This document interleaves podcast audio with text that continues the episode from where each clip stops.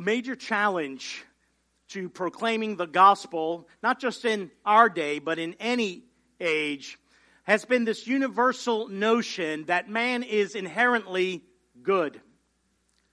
That man, even though from time to time can do good, can think good, might have good intentions towards other human beings, uh, to think that at his core, man is essentially good, that is what is universally accepted.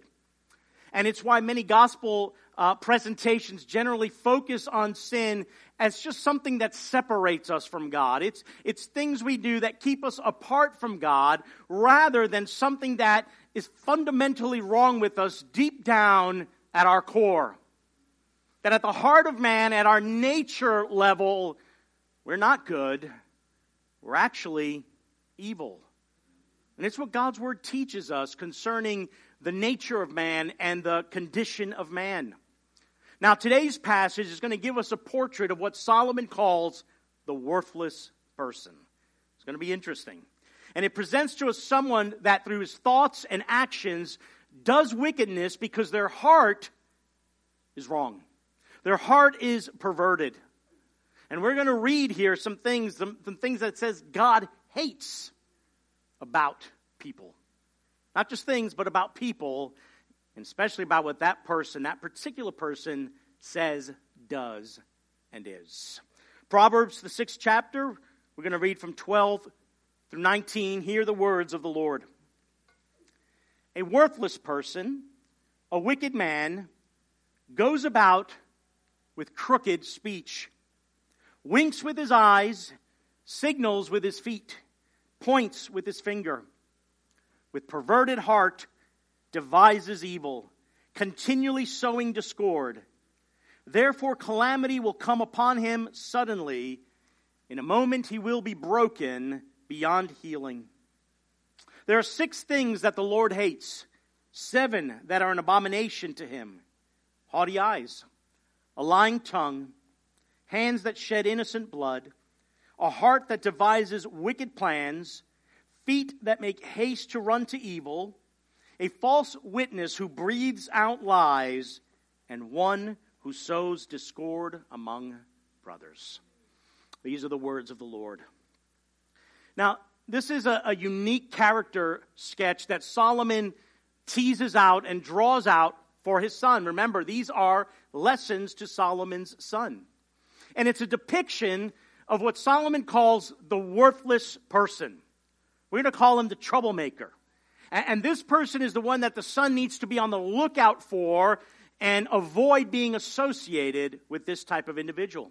It's a caricature of a wicked person. It's a person committed, who's committed their ways to evil, who stands in the opposing path of the way of wisdom.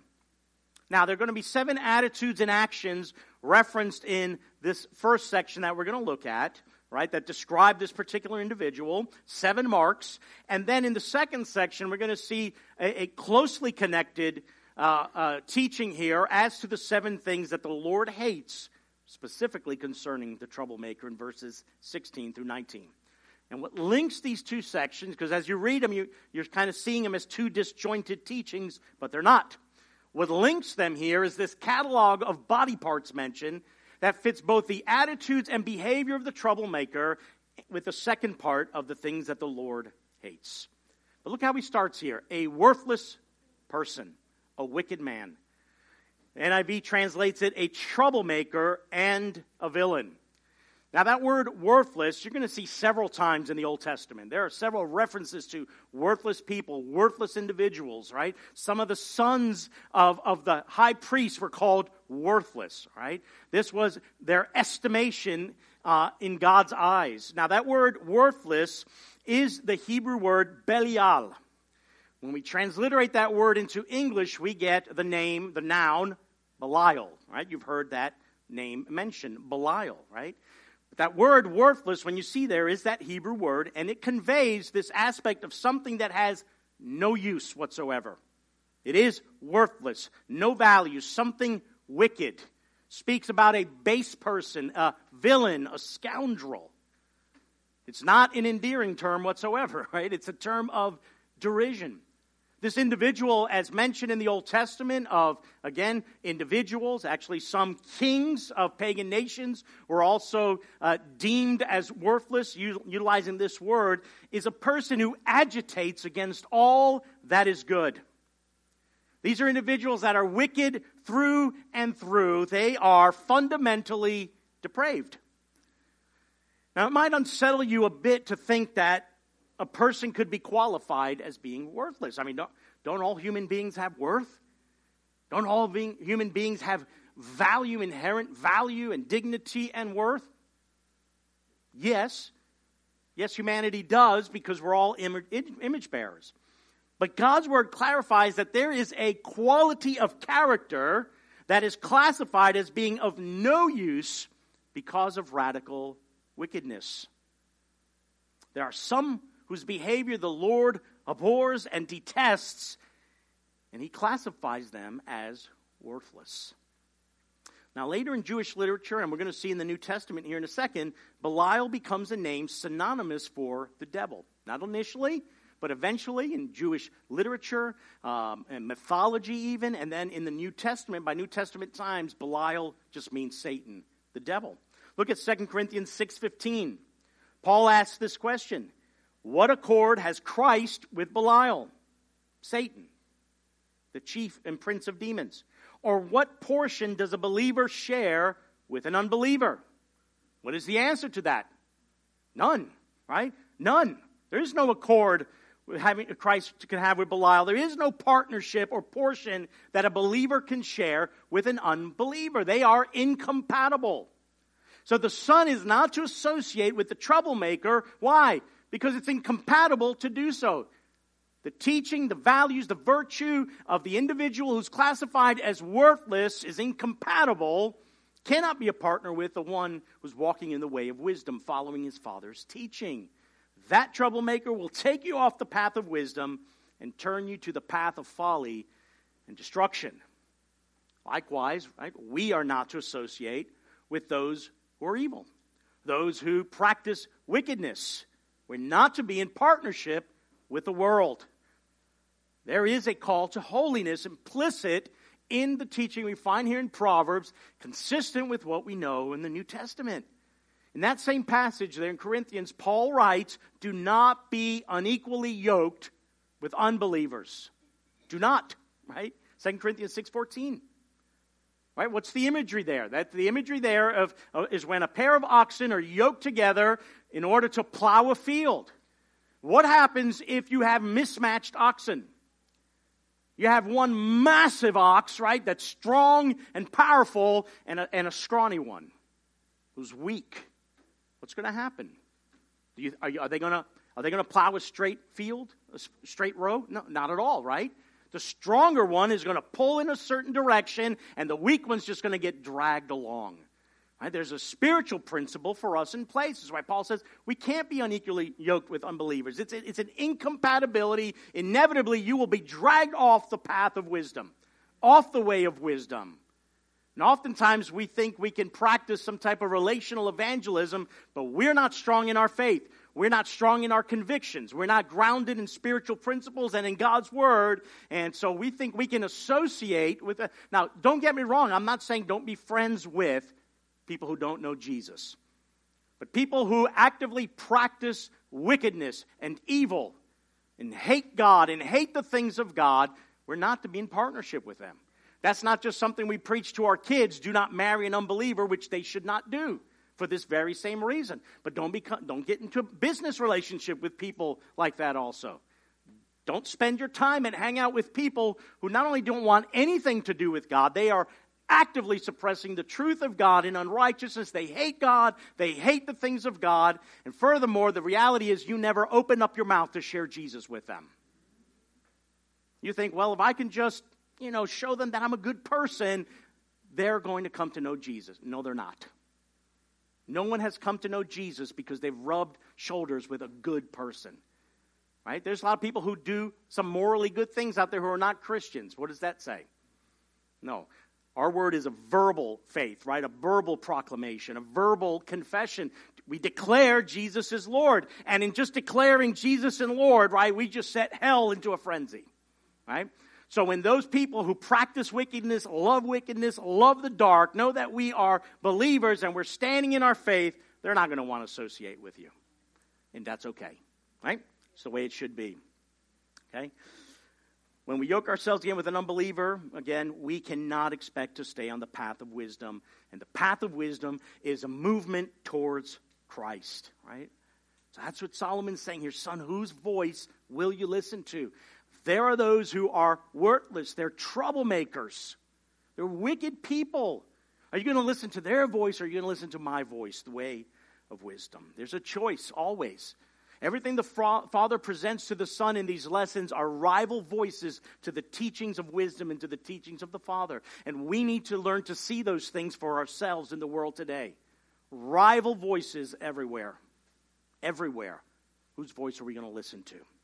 Now let's look quickly at these seven marks, this sevenfold description by which uh, the Son can identify, right, the, the troublemaker. Like Solomon's saying, here's what to be on the lookout for. The first, he says, is someone who has crooked speech. Crooked speech. What is, what is the opposite of crooked? Straight, right? Crooked, we have talked about before, is is is is, is a kind of a metaphor for unrighteousness.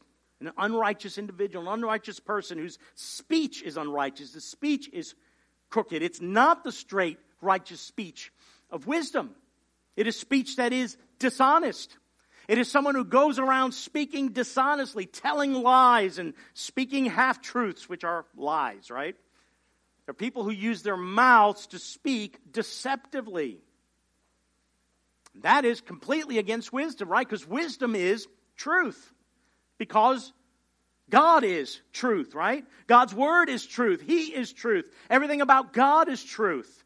But the troublemaker takes truth and distorts it and twists it up for their own nefarious means and uses. They distort the truth, bend the truth. But what do we know about truth? Truth is not malleable. Contrary to what our culture says, you don't have your truth and I have my truth and that person has their own version of the truth and all of them are equal. They are not. There's the truth and there are lies, and that's it. That's it. Don't, don't buy that stupidity. It's wicked to even begin to think that. That's an offense to God to declare that there is a truth apart from Him that is on equal footing with what He has revealed about Himself and what's truth. There is no such thing. So he says the person of crooked speech, that's a mark of the troublemaker. Avoid them. Now these next three marks mentioned of the seven are actually nonverbal gestures that the troublemaker employs in his crookedness. Winking, signaling, pointing. They are sinister gestures. These are things done behind their victim's back, unknown to them, and used to signal the troublemaker's associates.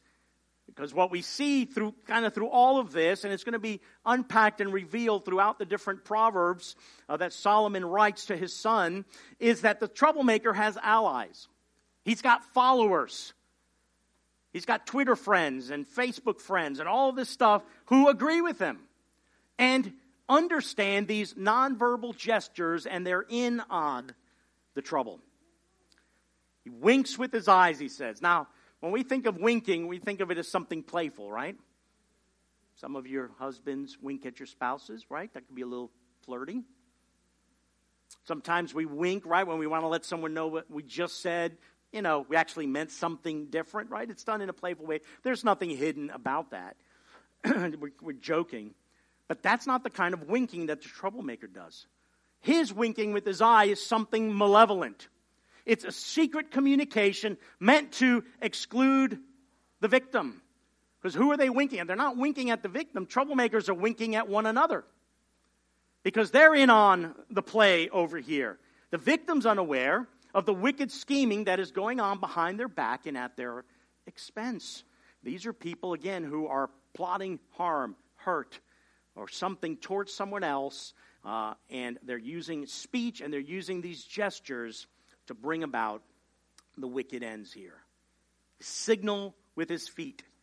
These are nonverbal uh, cues here meant to point to the fact that the orientation of this person's whole being is on the path of folly and wickedness. All right, when we're talking about the eyes and now we're talking about the feet, it's like we're saying from head to toe, right? Every gesture of this person's body is devious. It's deceptive. It means to harm and do wickedness. They point with their finger. Now, there's a lot of different interpretations of this. As I've read different commentaries on this passage here, he could it could be the troublemaker maybe giving instructions to an, asso- to, to an associate, maybe pointing to them or pointing them at something they can do, pointing in misdirection, pointing in an accusatory manner. Could be a gesture like when someone crosses their fingers behind their back and they say something, but ultimately what are they saying? It, what they're saying is a lie, right? They don't mean what they're saying. It's something deceptive, and that's kind of the, the point here.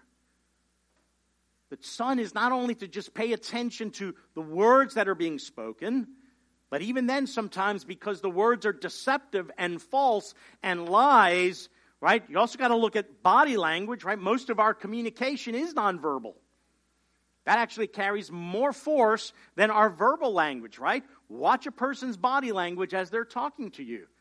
It speaks a lot. And oftentimes you can tell if a person is being deceptive with their words because their body language betrays what they're saying there. These, the troublemaker's words and gestures are devious, deceptive, and meant to denigrate.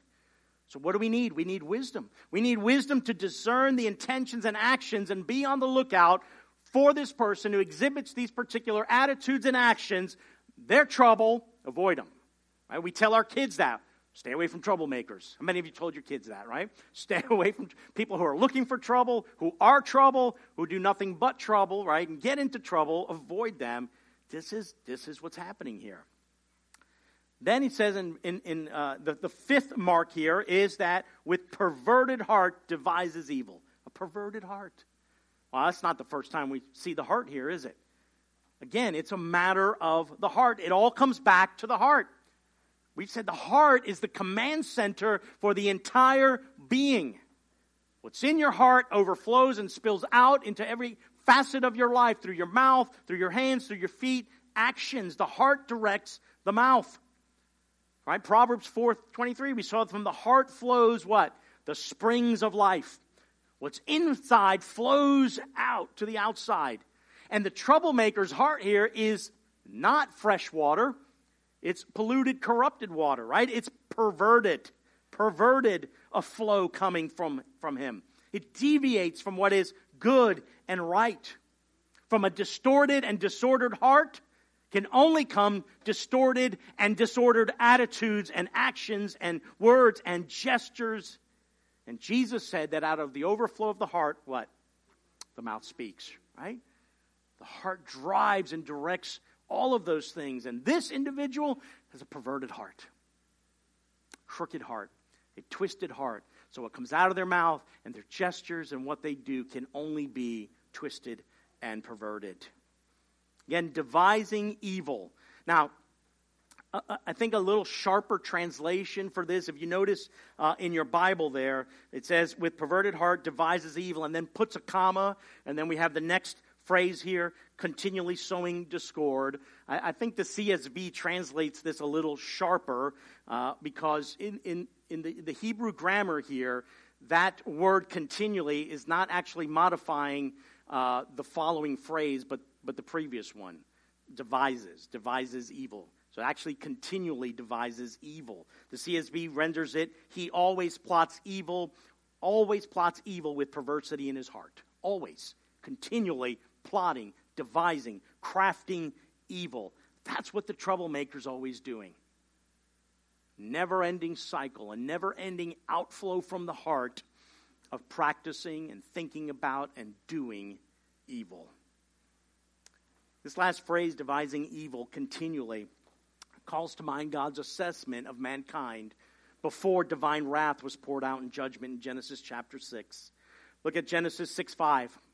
The Lord saw that the wickedness of man was great on the earth, in the earth, and that every intention, not some intention, but every intention of the thoughts of his heart was only evil continually. This was God's evaluation of the sinful, wicked heart of man. We are, brothers and sisters, by nature, depraved, sinful, and wicked.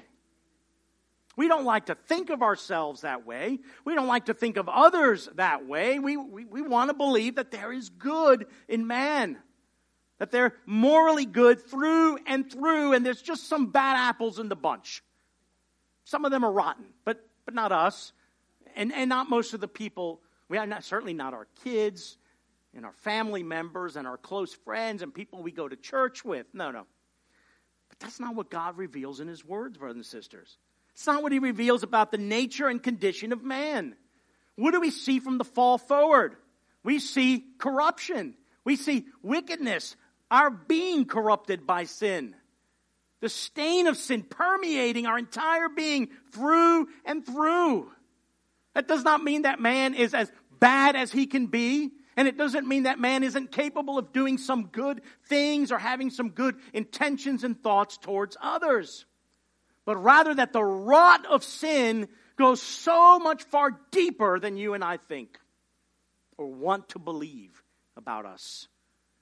The truth is, from the fall forward, we are not able to not sin. It's what we do. It's, it's who we are at the core. sixteen eighty-nine London Baptist Confession in chapter six, paragraph four, renders it like this regarding the depraved state of mankind. All actual transgressions arise from this first corruption. That first corruption being Adam's sin. Adam being the federal head of humanity, the head of humanity. In Adam we all sin is what the scripture teaches us. By it we are thoroughly biased against and disabled and antagonistic toward all that is good. And we are completely inclined toward all that is evil. That's the condition of mankind. Completely inclined towards all that is evil. Not good. Evil. Now, we don't consider ourselves evil because we compare ourselves to what? To whom? To others, right? Well, in, in, you know, in regards to this person, I am a far better individual than I am. I'm not a serial killer or rapist or thief. I don't lie as much as they do. I don't curse as much as they do. I do good things. Who are we not comparing ourselves to? Yeah, to, to, to God, right? To the Lord, the holy God, the perfect God, right? Who's the standard of what is right and good and, and holy and just and true. But this is what God's words teach. Our hearts are inclined towards all that is evil, which is why he says we need a new heart. Our compass, the north star for our heart has always been towards what is evil and wicked. And God promises, I'm going to give you a new heart that'll give you new affections and new desires to obey me and love me and follow me. That's what he promised. Thankfully, that's what we have in Christ Jesus. But this person's heart devises evil continually. And lastly, he talks about this individual continually, in our translation, sowing what? Discord. Sowing division. The troublemaker stirs up trouble. That's what they do. Proverbs fifteen eighteen says, a hot-tempered man stirs up strife, but he who is slow to anger quiets contention, right? I, I just see that. It's just someone who loves to stir trouble. It's a person of contention. They love to drive a wedge in relationships and break relationships apart, break up people who are close friends and close brothers, and they sow strife and they sow discord. They like to disrupt. That's the troublemaker. That's this individual. We're going to see that again here in just a few moments. Now, there's a great parallel teaching in Proverbs sixteen that really shows a lot of these things. Let's look at it quickly in Proverbs sixteen, twenty-seven through thirty. And look what it lists as first. A worthless man plots evil. His speech is like a scorching fire. Think of that imagery. A dishonest man spreads strife, and a whisperer separates close friends. You ever had that experience? A whisperer? Driving a wedge in your relationships? Yeah, I know that one pretty good. A man of violence entices his neighbor, leads him in a way that is not good, right? Leads someone off into the path of wickedness and evil. Verse thirty, whoever winks with his eyes, there's that again, winks with his eyes, plans dishonest things, right? This is a shifty, shady individual. He who purses his lips brings evil to pass.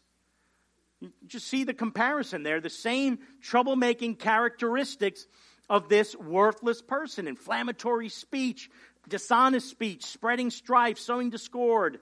And Solomon is teaching his son, watch out for those who exhibit these characteristics. Their trouble, mark them, and avoid them. So what's the destiny of this individual with these seven marks? Well, we see it in verse fifteen. Therefore, calamity will come upon him suddenly. In a moment, he'll be broken beyond healing. It's devastating. Devastating. That, that, that transitional word there, therefore, is, is linking the troublemaker's destiny to his characteristics, to his marks, his dishonest speech, his devious gestures, and perverted heart. The calamity they brought upon others through their malevolence is now going to boomerang and come upon them. There is a reciprocal effect here. They imposed calamity, they brought disruption and calamity, and now it is going to come upon them. It's judgment. It's divine judgment. And though the Lord is not named here as the agent that brings this calamity, we see that link in the very next verse that mentions the Lord. It's the Lord. He is the agent that brings about this particular judgment. Now, those two adverbs there, suddenly and in a moment, highlight the unexpected nature of the judgment when it comes, right? It's the, the unexpected character of it. It'll come, it'll seem like a surprise. It's not a surprise to God. Like, that's the, the inevitable outcome. But it's a surprise to the troublemaker, and, and maybe those who know the troublemaker and are watching the troublemaker. It's going to come upon them. It seems as if suddenly. It looks like they were doing good. It looks like they were prospering, and they were getting away with everything that they were doing to others. Their dishonesty and their actions and thoughts and deeds and the wickedness of their heart. And in a moment, they're broken. In a moment, they're taken out and down for the count. Broken beyond healing. This is devastating. The, the imagery there in the original has to do with like a ship just breaking apart upon the rocks. Shipwrecking and just fragmenting and completely coming apart. That's what happens to the troublemaker. That's their end. That is their end. It's what they deserve. And they're beyond healing. Like there's no remedy for them. There's no cure. There's no one who can come with them and offer them healing and, and could fix this broken, devastated outcome of their own malevolent life. They're broken without healing. Their destiny is eternal destruction and death. And you and I know that apart from Christ, that is the outcome of our lives, isn't it? That's us. Like we deserve the calamity to come upon us because of our own sin and wickedness. We deserve to be utterly and completely broken like this, beyond healing. And we know that apart from Christ, there is no healing. There is no deliverance from, from this life, from this nature. That apart from Christ, we are this troublemaker. We're this worthless person. Look what Paul writes in First Corinthians chapter six, nine through eleven. Or do you not know that the unrighteous will not inherit the kingdom of God? Do not be deceived. Now, this is not an exhaustive list he's mentioning here, but I think we can all identify somewhere in this. Neither the sexually immoral, nor idolaters, nor adulterers, nor men who practice homosexuality, nor thieves, nor the greedy, nor drunkards, nor revilers, nor swindlers will what? They will not inherit the kingdom of God. They won't. In our sinful condition with this perverted heart, we cannot inherit the kingdom of God. And if that was the last word on the matter, how miserable and pitiful we'd be. Hopelessly doomed. But that's not the end, is it? Verse eleven. And such were some of you. I love that. But you were what? Washed, sanctified. You were justified in the name of our Lord Jesus Christ and by the Spirit of our God. Praise God for that. Our outcome was to be broken beyond healing. That's how we need to see ourselves in passages like this. It's easy to go, oh, that's really a vile person. That's not me. It is you. And it is me. But God, right?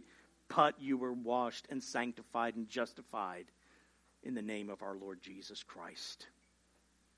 Let's move on here through sixteen through nineteen. This second section that is linked, seven things the Lord hates. And it's connected again to the first of this catalog of un, unhealthy body parts of the troublemaker. Now, you're going to see this a couple of times in Proverbs, right? Six things and then a seventh thing, right? This is an ancient teaching tool. It's presenting a list, but again, it's not telling you everything there is, right? It's just saying, here are some of the things that God hates. That's a way of looking at it, because there are more things that God hates, but these are listed here for us, right? Uh, it doesn't include everything. But this one in particular illustrates the depravity and perverted heart of the troublemaker. And now we have the Lord's name brought into this thing, right? These are the things that are an abomination to the Lord. And now this is the covenant name of God, Yahweh, right? Lord. It's only mentioned a few times throughout Proverbs, right? So this is this is something that the covenant God of Israel, the covenant God, those who are in covenant with him, these are things that God hates, that God detests, that are an abomination to him. He hates them. Now, we don't like to think of God hating anything. Why? Because we're taught from, you shouldn't hate anything or anybody. Right? We don't like our little kids saying, I hate this. Many times have you corrected your children when they say that? Now, you don't really mean you hate it, right? We don't want them to say it, right? Because hateful is, is not seen as a virtue, right? The hateful person is not someone who is liked, right? They're vilified. Hatred is, you know, associated with racism and bigotry and all sorts of stuff. Nobody likes to be called hateful. No one wants to be known as that person that hates this or that, right? That's, that's what we know. But here we're shown that there are things which God hates. That word abomination means detestable to God. Like it makes him want to throw up, just to be a little more crass with that. Things that offend him. But we got to remember, God is not like us, is he? And when God hates, it's not like we hate. God's hatred is not like ours. Ours is what? Ours is tainted by our sin nature. Even when we say we hate something that is evil, right? We we, we sometimes are dancing dangerously close to the line of, of moving into to sinful hatred. Okay? It's very simple to do for us, right? We don't know how to hate perfectly and justly and right. Our hatred is misplaced at times. We say we hate something, but usually we don't really understand what's going on. We don't have the full picture. We don't know all uh, of the variables in a situation, so we'll say that we hate, and we're inevitably sometimes wrong in these things. But God's hatred stems from his holiness. They are inseparable. And when God says he hates something, he is perfectly justified and right in hating that thing.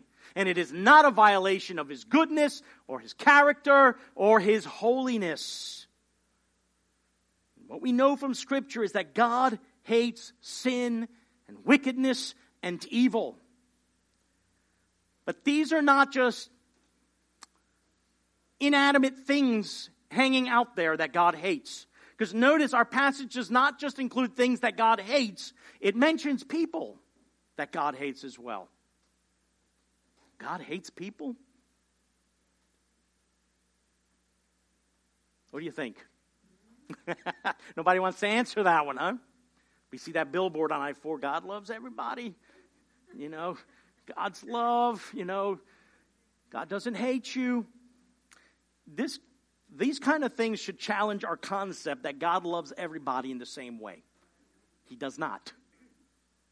And if you if you were taught God loves everyone equally the same way, it doesn't matter what they do, you don't know God, you don't know his word. And for some of you, you're like, that really bothers me. That's okay. You're not God, right? He is, and it's not incompatible with his nature, his being, and his character. God has a holy hatred for evildoers and the wicked. I mean, just two Psalms, and there's so many more here, passages, but Psalm five, five and six. The boastful shall not stand before your eyes. You hate all evildoers. You destroy those who speak lies, right? We're talking about lies here in our passage, right? The Lord abhors the bloodthirsty and deceitful man. Psalm eleven five, the Lord tests the righteous, but his soul hates the wicked and the one who loves violence. Like, what do you do with passages like that? We want to excuse those things away. No, no, he hates the sin. But how do you separate the sin from the sinner? When sin is inherent in the nature of man, we are born with that nature. Can't separate sin from sinner. And I want you to think about how great our need for salvation and forgiveness and of a Savior is if this is how God views sin and how God views sinners. A great need we have. A great need we have. And how seriously we should take sin in our own heart and in our own life and seek to put it to death by the Spirit of God. Because this is how God sees it. Now let's look at these seven things that God hates. And we're going to go through these pretty quick here. Haughty eyes. Haughty eyes. Arrogant eyes, right? Who's this? This is the, the prideful person, right? That, that looks down their nose at other people, that thinks of themselves more highly than they ought, that thinks themselves better than others, smarter than them, better than them, morally superior to them. But what do we know about pride? Pride goes before the fall. Indeed it does, right? They, they, and we've seen we see this pattern in Scripture. Pride was at the heart of Lucifer's sin. What does the Scripture reveal to us? It reveals to us that Lucifer wanted to his throne to ascend above the throne of God. He wanted to be over God, right? This pride, this arrogance in his heart, he fell. Pride was at the heart of Adam and Eve's sin. Why? They wanted to be like God. They wanted to know knowledge of good and evil apart from God. They wanted to be like God themselves. They fell. All sin is pride at its root because we think we know better than God. When we sin, we're putting ourselves in the position of God. I can do this. I'm entitled to this. There are no consequences. I know better. But God exalts the humble, and he casts down the arrogant and the haughty. The one who has a right estimation of themselves and does not seek to elevate themselves at another's expense, that is the individual that is exalted. But God hates the prideful person. God hates the prideful person. A lying tongue. That's speech that's used to deceive others again. We talked, we looked at this already, right? The tongue that spreads falsehood. The indication here is that that is this person's primary language. They don't speak truth. They, they are fluent in lies. They love to lie, right? Their, their father is the father of lies, right? Well, Jesus said, if, if, if you lie, that, that's your dad, right? Your daddy is not Jesus. It's not God. The father, it is Satan. Liars do not speak truth. Those who preach a false gospel are liars, and God hates them. I'm going to camp on this for just a few moments. Because if you haven't noticed this yet in all that we've looked at so far, and what we're going to see coming up in Proverbs, that has a lot to say about what comes out of our mouth and how much our mouths get us into trouble. It is a big deal. Do not minimize this. Do not excuse it away in your own life. We have to really evaluate this. Let's look here. We, we see just in these few verses how much God hates words that are not of the truth. Speaking lies, speaking dishonestly, crooked speech, lying tongue, false witness. Look at that. He hates words that are not of the truth and are used for evil purposes. And it all's coming from the heart. The heart showcases, our mouths showcase everything that is at the very center of our heart. It just comes out. You can't help it. You can't help it. What's in there will always bubble up and come out of your mouth. So nothing you say is neutral. Not a single word you let pass through your lips is neutral. What did Jesus say we would be giving an account to God for? He said we will give account to God for every empty, idle, careless word we speak. That terrifies me. I've said a lot of empty, idle, and careless words in my life. And so have you. And so we continue to do in many ways. Joking, coarse joking, foolishness, through lying, through deceit, through anger, through jealousy. Nothing we say is neutral. And God detests falsehood. God detests everything that is not of the truth. It's contrary to his very nature, brothers and sisters. God is truth. Again, everything he says is truth. His word is truth. Every promise he declares to us is truth. Every warning he gives us is truth. And when we use our mouth to distort the truth, when we use our mouth to change facts and details that are contrary to what they truthfully are, when we use lies to protect ourselves, to avoid consequences of our sinful behavior, to keep from being exposed, or we lie to make others believe things about us that are not truthful, we are not going in the way of wisdom. We're going away from it. We're moving away from the wisdom of God. God hates lying lips. He hates it, brothers and sisters. He hates it. Preacher I, I, I listened to not long ago said this: our mouths are an arena of spiritual warfare. And how true that is. How true that is.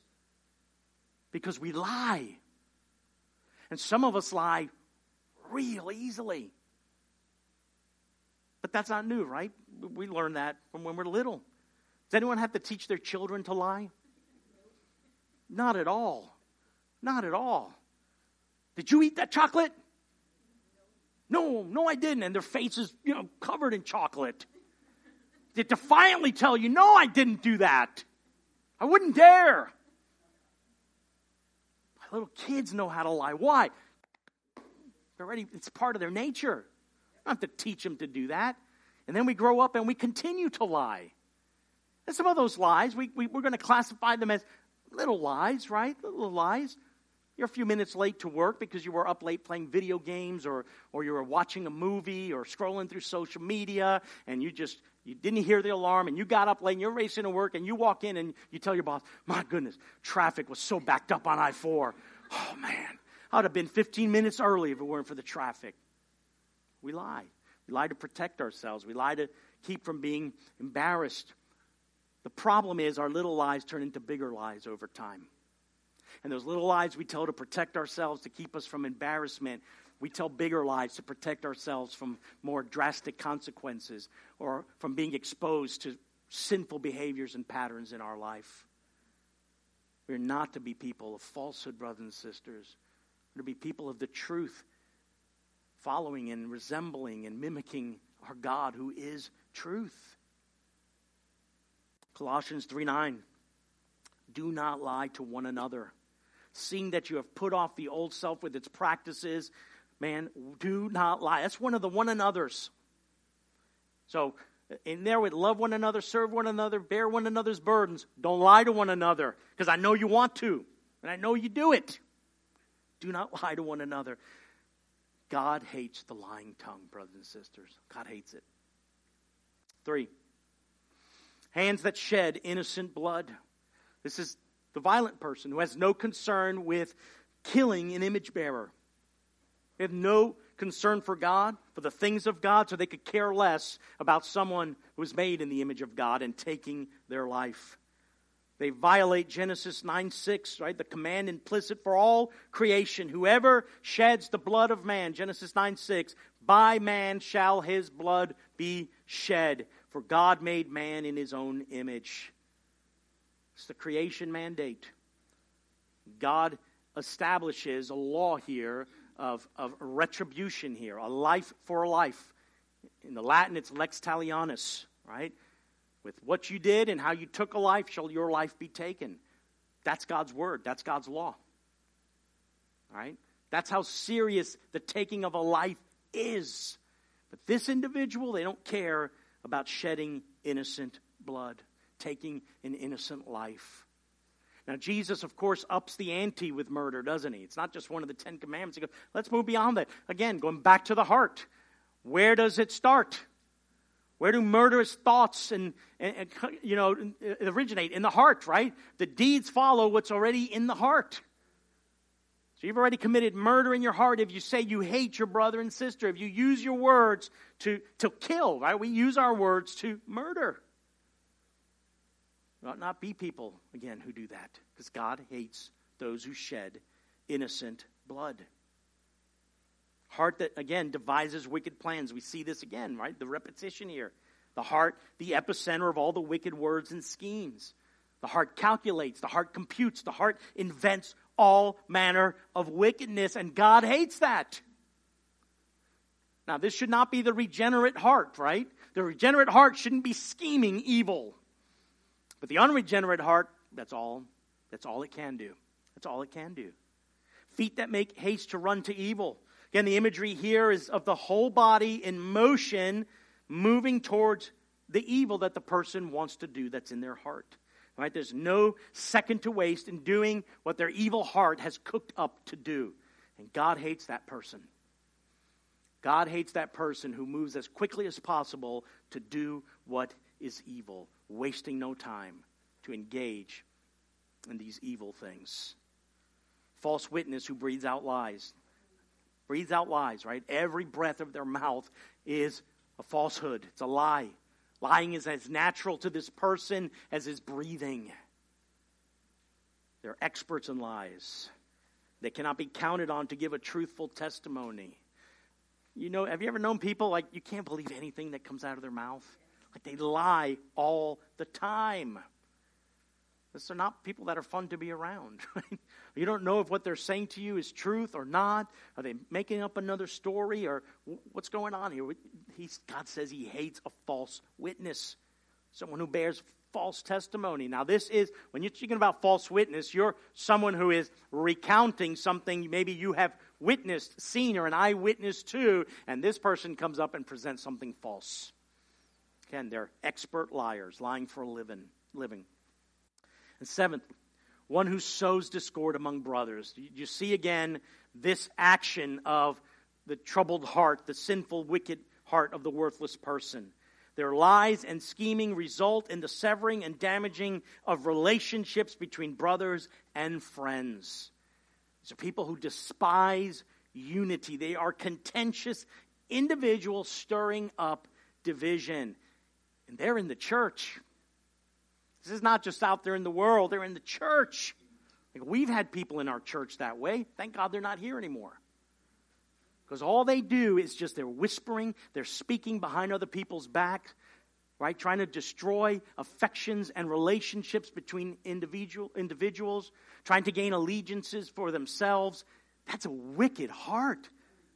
Titus three. Look what Titus three, ten, eleven says.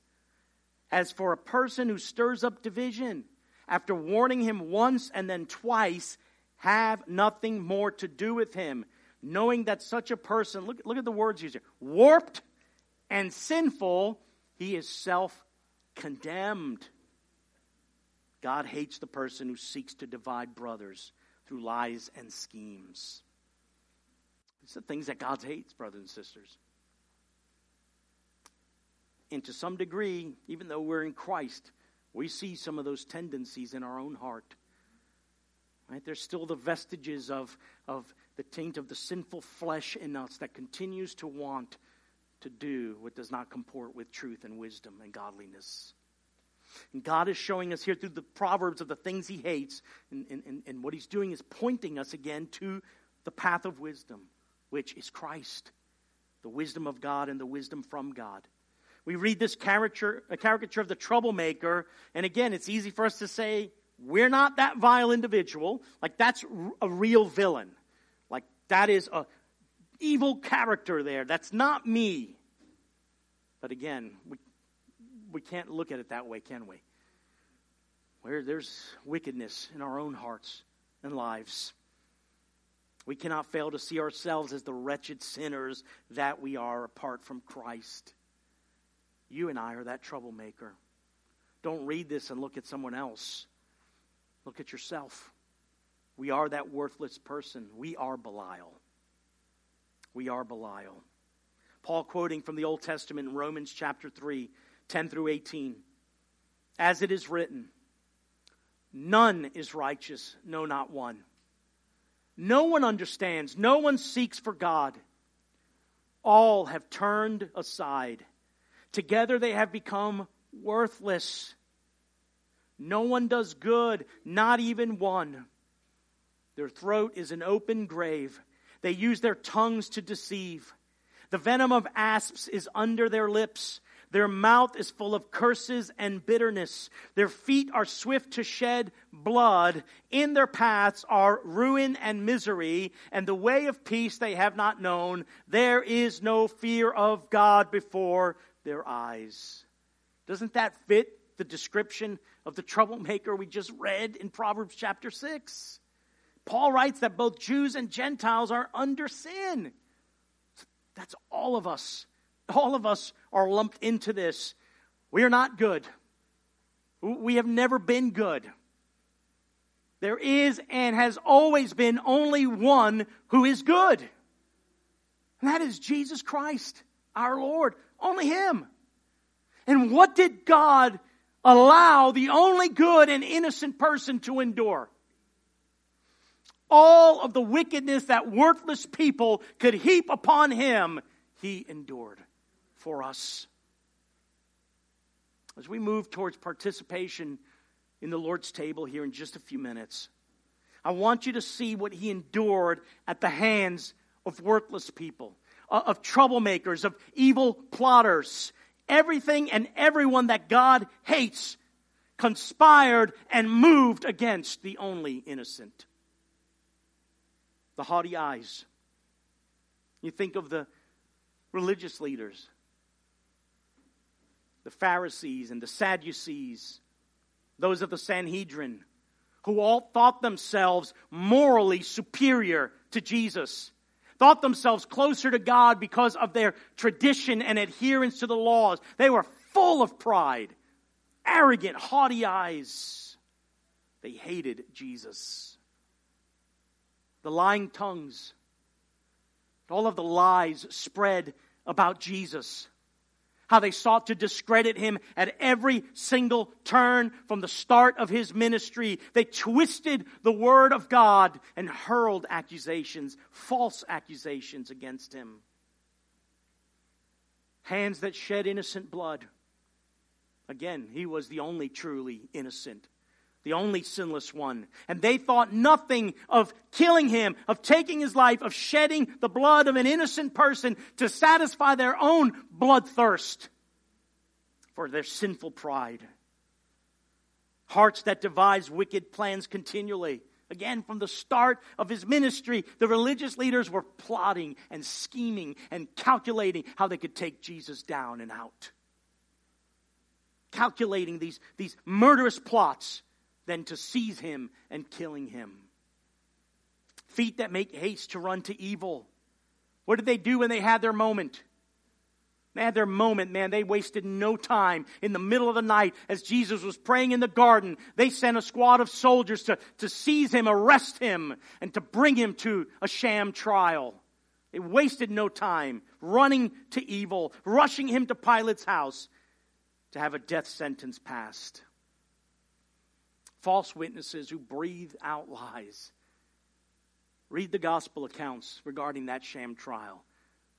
Witness after witness brought forth, presenting false testimony, making up stuff about how he had blasphemed God and had set himself up to, to overthrow Caesar.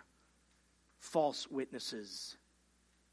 And sowing discord among brothers. One of his own, one of his own disciples, Judas, turns from Him and betrays Him. All of the things that God hates were done to Jesus.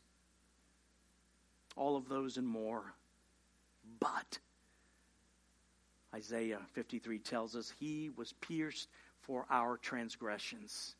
He was crushed for our iniquities. Upon Him was the chastisement that brought us peace. And with His wounds we are healed. Listen, that troublemaker will be broken beyond healing. That is the destiny of the wicked and rebellious. But thanks to God, brothers and sisters, because of Christ, the wisdom of God and wisdom from God, we are healed. We are healed in Him.